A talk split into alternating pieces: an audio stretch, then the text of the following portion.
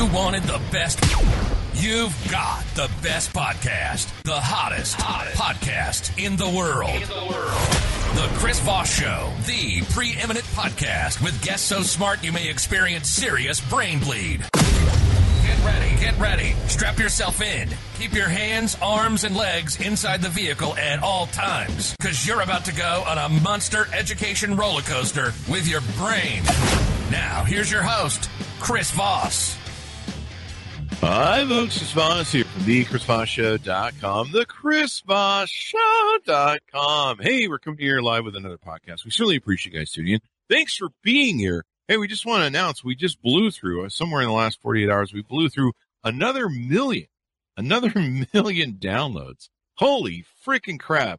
If you go to our YouTube channel, there's 24 million views over there. Almost 24 million views. I'm sorry. I got to get the almost in there. It's been cranking for 12 years. What can you say? Anyway, guys, thanks for tuning in. We certainly appreciate you. Let's add another million to that like next week. Go to, uh, t- grab your friends. Just take their hand, look deeply into their eyes and say, subscribe to the Chris Voss Show. Go to youtube.com forward slash Chris Voss, hit the bell notification button, goodreads.com forward slash Chris Voss, see everything reading and reviewing over there. All of our groups on Facebook, LinkedIn, Twitter, the big Instagram, or not Instagram, the big LinkedIn newsletter and the big LinkedIn group, 122,000 people over there. Go subscribe to that thing, get involved, see what's going on. You can learn everything that's uh, happening out there. Remember, the Chris uh, Voss Show is the family that loves you but doesn't judge you. So, best kind of family there is. In fact, uh, people keep sending me adoption notices. They want to be adopted by the family because evidently they're they're not liking what they have going on. I'm just kidding. That's not really happening. The lawyers just make me say that. Anyway, guys, thanks for. So we're excited to announce my new book is coming out. It's called Beacons of Leadership: Inspiring Lessons of Success in Business and Innovation. It's going to be coming out on October 5th, 2021, and I'm really excited for you to get a chance to read this book. It's filled with a multitude of my insightful stories, lessons, my life, and experiences in leadership and character. I give you some of the secrets from my CEO entrepreneur toolbox that I use to scale my business success, innovate, and build a multitude of companies. I've been a CEO for, uh, what is it, like uh, 33, 35 years now. We talk about leadership, the importance of leadership, how to become a great leader, and how anyone can become a great leader as well.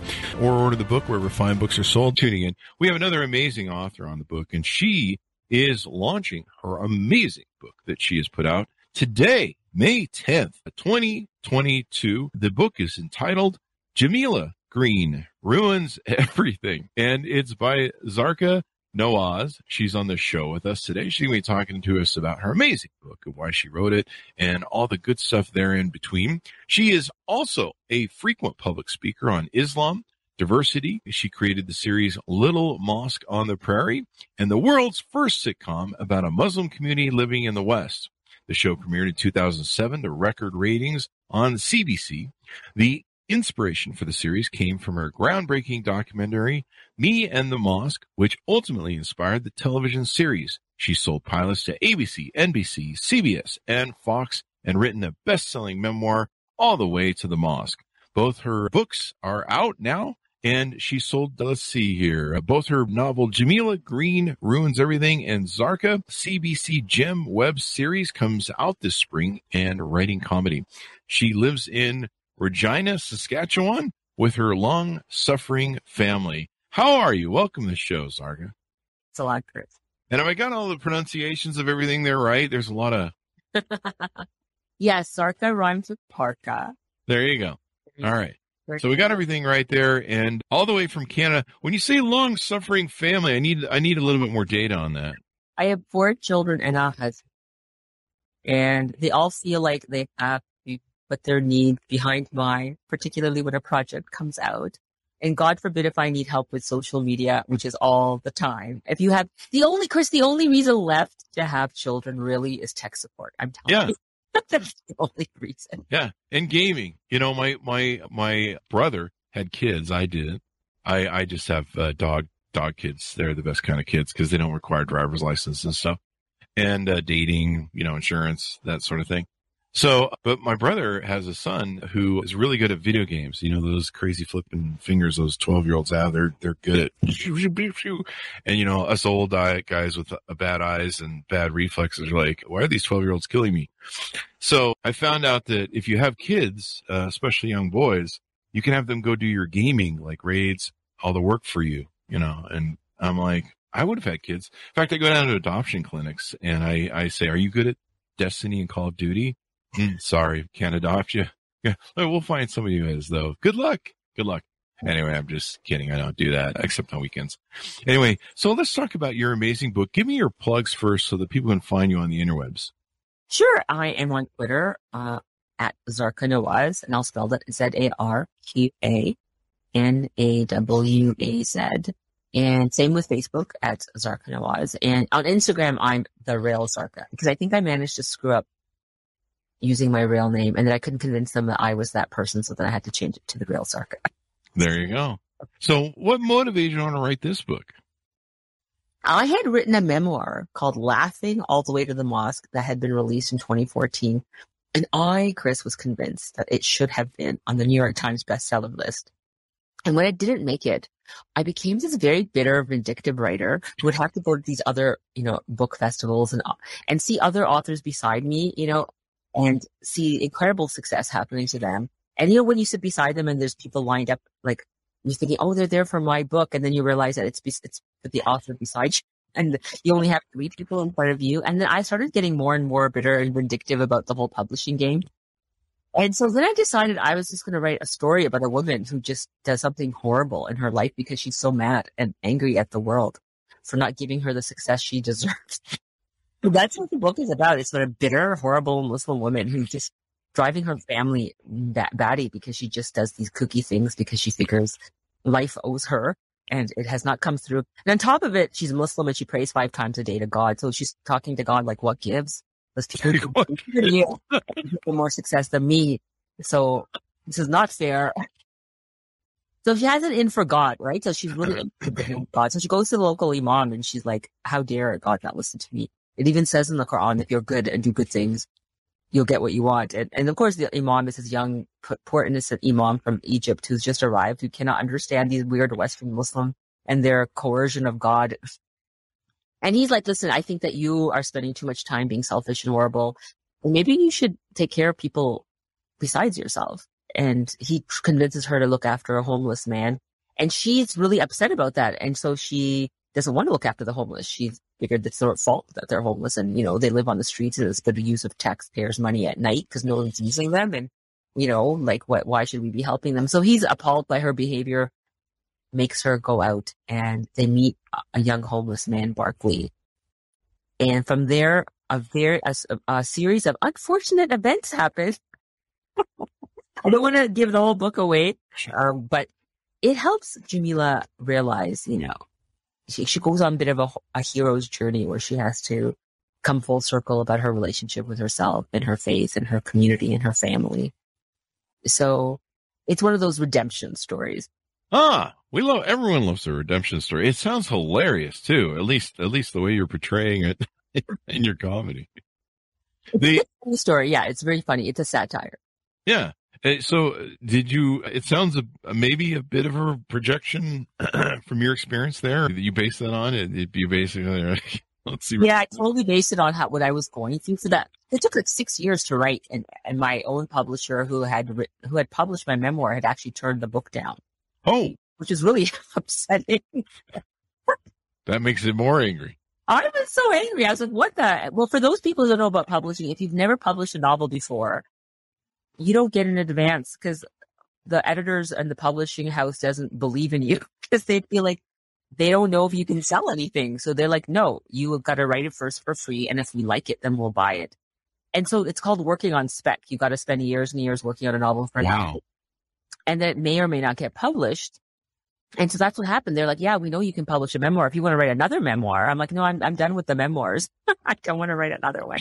write a oh. novel. And so they said no. And then I had to write it and rewrite it. And novels are hard. Like you think it's easy to do, but it's a craft and you have to master it. And I, I'm a television writer by trade. A television writing is a very different animal than novel writing. Mm-hmm. Like novels, you go into people's minds and you hear their thoughts and feelings. You can't translate that into film and television. This is why a lot of novels don't make good television.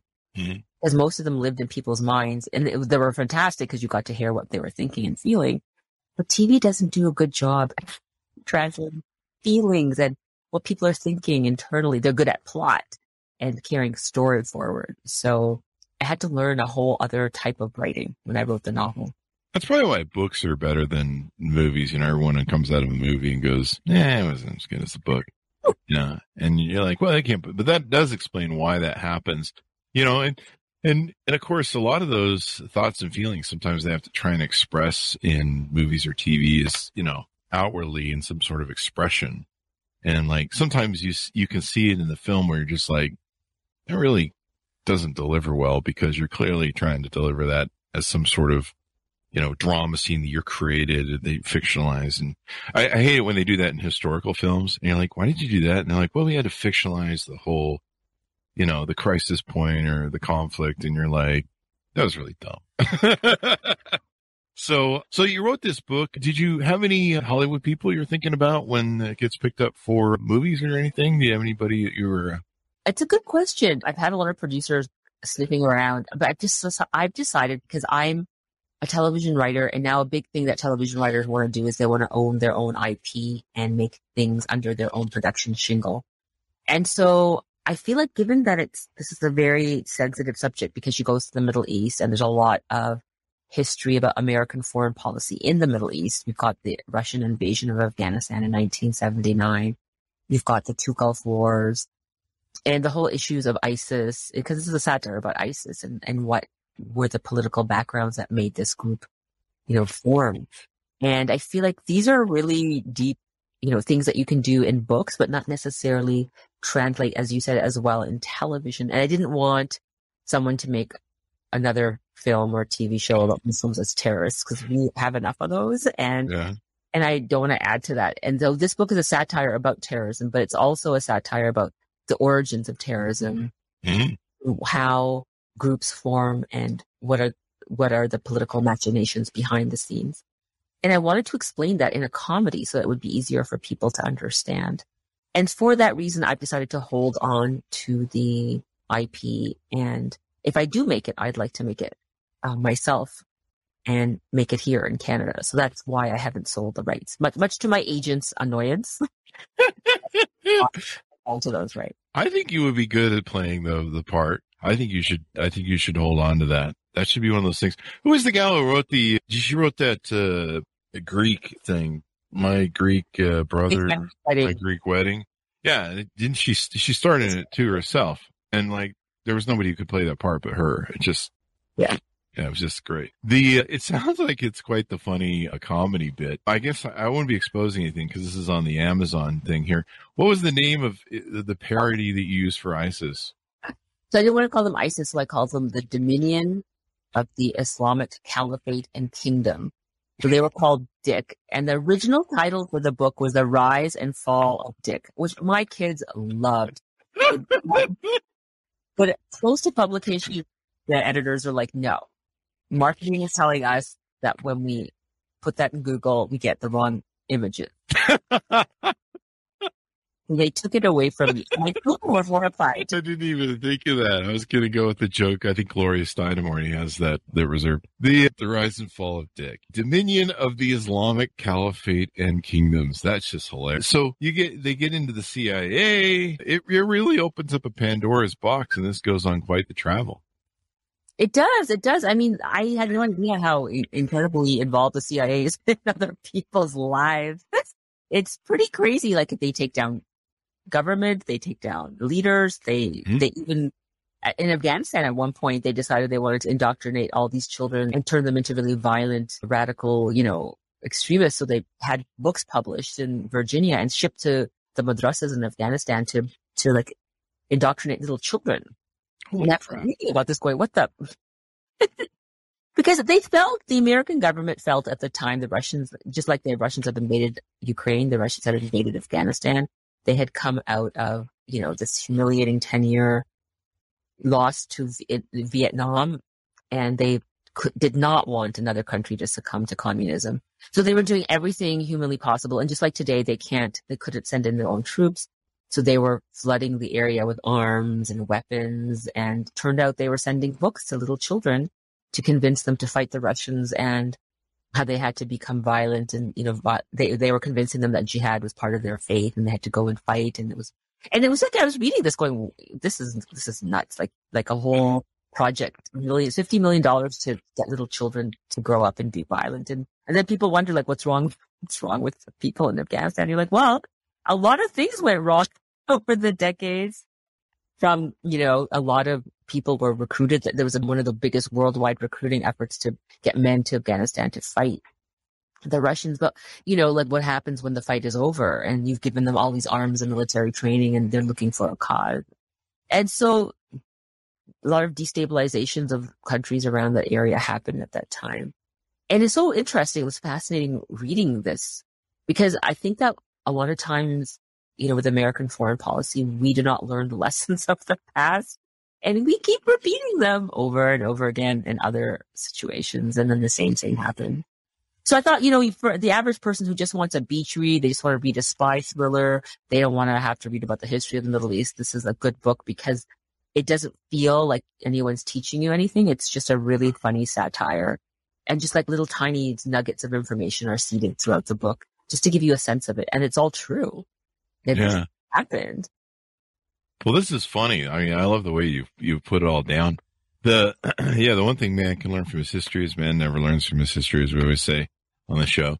Uh, this yeah, the CIA, the history of the CIA. I mean, Bay of Pigs. I mean, you just keep going back. I mean, we create so many monsters. In fact, I believe tied in with those books was the money we were giving to Osama bin Laden to help him fight the Russians. And then once we cut him off, he's like, "Oh yeah, I'll, revenge time." Allies. He was a CIA yeah. ally. We do that all the time. We fund the worst people, and then and then they end up betraying us, and then they become the worst dictators ever, or something. Pinochet. I mean, the Shah of Iran. I mean, you just pick your yes, your, all, all of those guys. Yeah, it's just, it, it's always funny. Yeah, the, the interesting thing about the Iraq War is a lot of it started because um, because because uh, Saddam wanted to take his oil off of the dollar. There's a lot. there's a lot of what that was about with that thing because the the almighty U.S. dollar is is the currency of the world, and they can't have people doing that. You know that's what Russia has been trying to do for years, and of course China.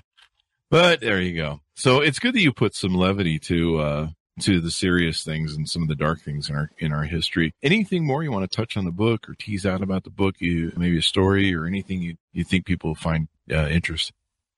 I just think that it, it's a it's a book that appeals on all sorts of levels. Like if you're someone who just needs is having a really rough time in life and doesn't know how to go forward with their career or is really down and kind of losing yourself to despair, it's a good book to read because it it's just about hope and going forward and not, you know, becoming obsessed with your own failures and how to get out of that.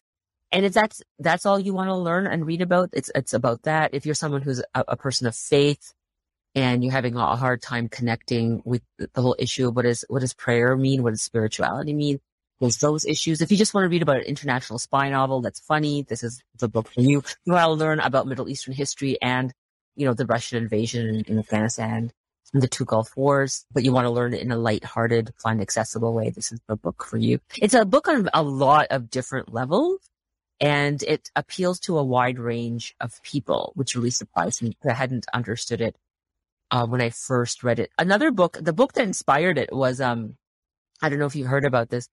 It was mailed to me from France. The extraordinary journey of the fakir who got trapped in an IKEA wardrobe. No. it's a really funny comedy about the history of migration law in Europe. But again, a comedy, you know, written from the point of view of a, a migrant who's trying to smuggle uh, his way through Europe. And it was one of those books where you learned so much about a really difficult, serious subject that affects so many people, yet it was so funny and so enjoyable. And it was written by a former uh, immigration law officer. yeah. Satire really is, and comedy is the best way to deliver truth and and and education to people. And stories that that that people can adopt. You know, people go read the newspaper, and sadly they they go blank. They're just like, oh my god, all this data. And uh, satire is a good way to make people, you know, even sometimes change their minds. They're like, wow, I didn't really think about that differently. But now that comedian says that, that makes all the difference in the world. You're right. I mean, comedy is a great way to communicate difficult subjects and have people lower their guard and say, Hey, you know, I laughed at that. Normally I would never laugh at something like that. And then Yeah. maybe examine the subject in a different way. It's a great way too to present, like you say, to ourselves a mirror to ourselves, where it's like, "Hey, here's you in the mirror," and instead of instead instead of something angry and mean, like "You're an idiot," uh, you know, it's a it's it's a con- funny way where you you go, ah, maybe I'm kind of an idiot. This is kind of silly what we do. Why are we doing this? So yeah, comedy is a great way to do that. Do you see future books coming out of this or a series, uh, maybe? I'd like to adapt it for television and then I'd like to find a way to make it into a series. Mhm. Um, I would love it if Jameela could have these adventures with this poor innocent imam from Egypt who doesn't quite understand the West or Western Muslims and constantly gets him into, embroils him into all her adventures. So yeah, so this is how television series are made is that you find a relationship that could keep going. That's some sort of, um, adventurous stories that could keep going with a protagonist who keeps making mistakes. You want a protagonist who never quite has it together and who is someone who forever makes the wrong decisions because she, of her personality. That's the difference between, say, a novel and a television series. A novel, the person is expected to change, and become a better person. But in a television series, they stay the same, right? Like if you watch Modern Family, Hero isn't suddenly becoming smart and logical and, and making sure he doesn't make the mistakes that he always mistakes, that he always does constantly in every episode.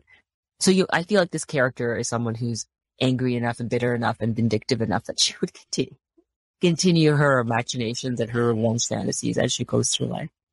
Yeah, well, I mean, you, you can't ever resolve it and fix it because then you'd, you know, you'd have a, you, the story would be over in like, what, uh, two episodes or something. Exactly. So, so yeah, you'd, you'd have that. So you can't have that. You gotta, you gotta constantly, you, know, you gotta have the slow moving car crash. that's, that's stuff we all enjoy in life and everything. Do you feel like the character, you know, there's a lot of people that are really kind of selfish, entitled, and narcissistic today. Have you been on Instagram lately? Did you feel like maybe that's it's kind of speaking out a little bit about some of that behavior? Yeah, I mean, the trouble with Instagram and social media is that we only put our best foot forward and we present this shiny, perfect version of our lives. And so that makes everybody feel very sad about their own life when they see everyone else's wonderful Instagram life. I think there have been a lot of studies on this, Chris, that being on social media makes you sad. doesn't actually make you happy. And it's best to disconnect and just connect with the real people in your lives and limit how much we go on social media and constantly examine each other's lives because it doesn't give you a real true reflection of, you know, the type of lives each one of us is living. Yeah, there's always. I mean, I've been on social media since the beginning of Twitter and stuff, and yeah, the the joke's always been that you know you know that these people don't lead the lives they lead, and you know I you see you see I, a friend of mine uh, sent me a picture from Australia, and she she showed these girls uh, posing in front of trains and stuff in outfits for their Instagram, just about getting hit by hit by trains all the time because they're on the tracks. busy posing. It, it's always funny how much work you, you see some of it and you're like, you must spend half your day doing that. And you have like three kids and a husband. Like uh, that, you have a lot of time on your hands. you know, you'll see all the back posing that they're doing and they're like, yeah, it took like three hours to do that and a professional cameraman and then God knows how much of Photoshop.